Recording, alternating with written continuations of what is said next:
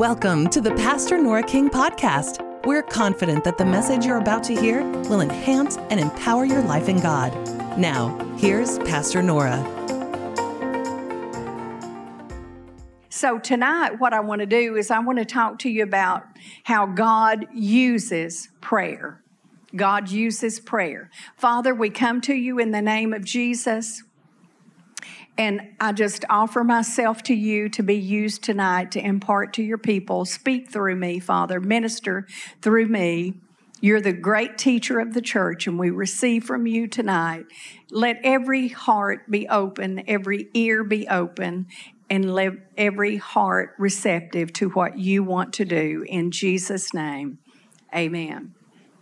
Now, when I talk to you about God uses prayer, I just want to impart this thought to you that God shapes and changes things as we pray. Now, a lot of times when we pray is when we're supposed to believe that we receive. Isn't that right? When we pray. Not after we see it, but when we pray, we believe that we receive it. And when we do pray, God begins to shape, He begins to mold, and He begins to do some things to rearrange or change. Now, it can be in the area of your own personal life that the shaping takes place. When you pray, it is in a nation that we have when we pray. I believe that what we've seen over the last months has been the shaping of God's people praying. The prayers prayed, and it's called it caused a shaping to come to begin to change. And you know, you say, well, they're, they're still a mess. Well, that's for sure. You know, that's for sure. So we're not through praying, are we? We got to keep praying. But there is a shaping that takes place.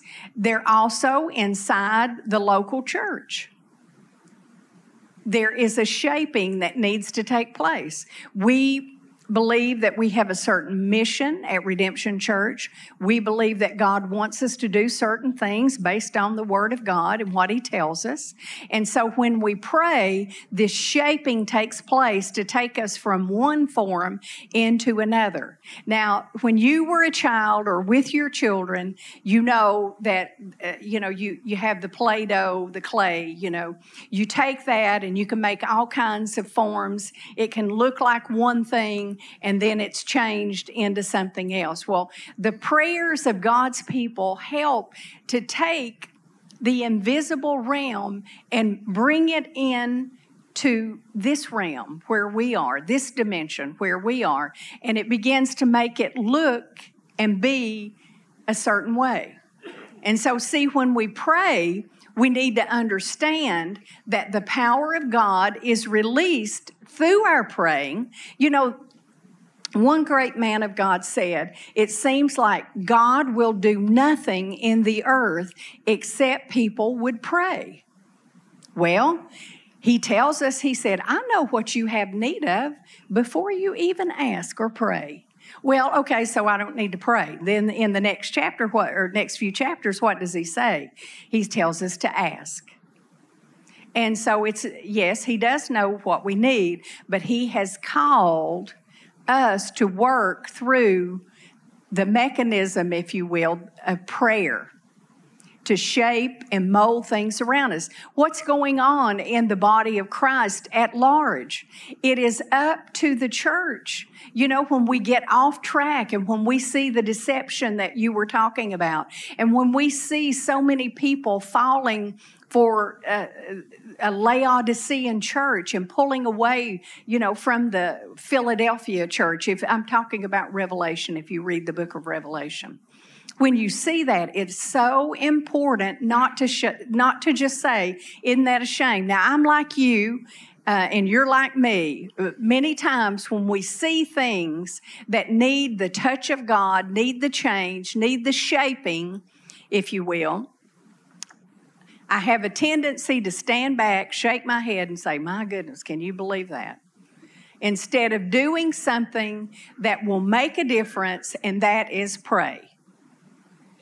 When you see something, when you see something is off, it's not right, the best thing is not to talk about it, to gossip about it, but to pray about it. Not to cry the blues over it, but to pray about it because it's through that prayer. God uses your prayer to shape things and change things and rearrange things into what they need to be. And so if we don't pray, we're powerless to have this change come. Amen? Now, in Matthew 16 18, it's a, a familiar scripture to some and maybe not to all, though. It says, Upon this rock I will build my church. Now, what rock is it? It's the rock of revelation. It's a rock of revelation. That's what I'm giving to you tonight. It's a revelation to know that things can be shaped and changed through prayer. It's a revelation. It's a revealing. It's a light. It's a, a light being shined on a certain thing to show it up, to, to make it clear, to make it known. He said, and upon this rock of revelation, I will build my church. Now, I want us to understand one thing. You can look around and it may look like God is not winning. And it may be look like the children of God, us, that we're not winning. But that is not the way that it is, and we can't go in for that defeatist mindset because he said, I will build my church.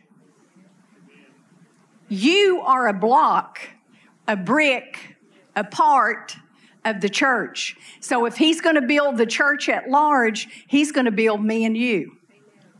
He's going to make us stronger. He's going to put in us the truths that are necessary and, and the things that are necessary to take the body of Christ forward. He said, I will build my church, and listen to this the gates of hell shall not prevail against the church. That's what he's talking about.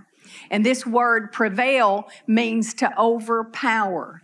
Hell is not going to overpower the church. But see, some Christians live powerlessly as if hell, darkness, perversion, the devil himself are going to overpower and we're just you know we're just going to you know hunker down over here until jesus comes. No. The church is going to be full of the light of god. The church is going to be full of the power of god. And i submit to you that the church is going to be full of prayer. It's going to be a praying church that shapes and changes and molds by the power of the holy spirit at work in our life. Amen now, when you talk about shaping, it's talking about assembling. When you shape it, you assemble it. You bring it together. You build, you construct, and you fashion. You frame, you make, you mold. And that's what prayers going up to the Father in the name of Jesus with the power of God. See, the power is in the prayer, and the molding and the shaping and the, the, the assembling takes place as we pray. Now, when God is shaping or using our prayers, it may not appear to us that anything is going on, but we do not live by what we see, but we walk by faith. Isn't that right? We don't walk by what we see. I, I re- read this story uh, about um, a, a, very godly man. And in World War II, he was fighting with the British. And he was over there and he was spirit filled, man of God. And he was over there fighting and they were losing. They were not winning, they were losing. And he looked at the two leaders that they had on that battlefront where he, it was near Cairo, I think. And um, so he looked at them and he saw the whole the whole outfit you know all the men there was no discipline. They didn't you know they weren't really fighting uh, uh, to win a battle. They were just really goofing off. They didn't have strong leaders and he began to pray. And he prayed a prayer. And he said, Lord, for your honor and for your glory, bring us leaders who will cause us to have victory in this war. Well, you know what happened after that? What happened after that was one of the men, they pulled him out, and then another, the other leader, they pulled him out. Then they were going to bring another leader in, and this leader was flying on his way there, and the plane crashed, and he died in the plane crash. And so, if you're looking the way things are, if you're looking at the way things are, it didn't look too victorious at that point in time. But then something remarkable happened. Winston Churchill chose um, a great leader for the British, Montgomery, and I, have heard that name before, and maybe you have too. But Cho- he did, you know, the world leaders, they didn't know this. They didn't know him, Montgomery. And so he kind of uh, worked against what everybody wanted, and he put Montgomery in place to lead, to win the battle, to win the war. And so when he got in there, he started putting discipline in the soldiers. And one day he called everybody together and he said these words He said, We are going to glorify God, and God, the mighty God, the Almighty God, is going to help us and give us victory. That was his words give us victory. And so this, you know, this other soldier that saw everything that was going on, and it looks like there's no way to win the battle. There's no way to win the war. They don't have what it takes. But he prayed that prayer that day, and he watched and saw God begin to mold and shape and assemble the right people at the right time for the right place. And so my thought here that I want to leave with you is this that when it looks like after you prayed and you know that you prayed according to the word of God and according to the will of God and you prayed and things don't look like they're changing, you just hold on because there's a change and there's a shaping and there's an assembling coming and it means that we have to trust God through that process. Can you say amen? amen. Praise the Lord. Now I want you to look at Matthew 16 19. Matthew 16, 19, if you'll just turn there. And it says, And I will give unto thee the keys of the kingdom of heaven. And whatsoever thou shalt bind on the earth shall be bound in heaven. And whatsoever thou shalt loose on earth shall be loosed in heaven. Well, I don't know about you, but when I read that scripture, That's pretty powerful, wouldn't you say? That is a pretty powerful scripture. But we in the church, I am sad to say, we do not act like that scripture is true. And many times, the reason we don't is because we pray it and then we turn to look to see if anything changed. And you got to remember, the shaping, the molding, the changing is going on, and you don't even know it. You don't even see God's intervention. He's building His church. He gives revelation to the church. He shows us how to pray. We do it, and He begins to move and work through those prayers to shape things for what they need to do. Amen. Now I want you to look at this, and I will give unto thee the keys of the kingdom of heaven. We are in a kingdom, and it's called the kingdom of heaven. The world has a sphere or a realm that they're operating. It's the kingdom of this world, and it's a mess, and you try to operate in that, and you're going to fail. It's dog eat dog, if you know what I'm talking about. But we're in a kingdom that is not like that. That we're in the kingdom of love. We're in the kingdom of light. And in this kingdom, in this realm that God has put us in, He said, whatever you bind or disallow, if you will, whatever you bind or disallow is bound. And he said, You are functioning in the kingdom when you do this, and you have a key that helps you unlock doors and get into areas that maybe no one else has gotten into before. I tell you, as I read about these men and women of old who were great intercessors and prayer warriors, they opened some doors. They operated in the kingdom and they used the keys of the kingdom of God and they saw some things changed. They saw the king they saw the kingdom of this world changed. They saw leaders change. They saw the church change. They saw people in multitudes coming to the lord the great harvest. And that was because they were functioning and operating in the kingdom of god. And they had keys to this kingdom and whatever they bound the Lord stood behind it and made sure it was bound. See, we're, we're, we're waiting on the Lord to do that. Well, let the Lord bind it. No, He said, whatever you bind is bound. Whatever you loose is loose. Now, I want to read this out of a different translation. I like it out of the message. It says, and that's not all. You will have complete and free access to God's kingdom. Keys to open any and every door. Isn't that an exciting thought? No more barriers between heaven and earth, and earth and heaven.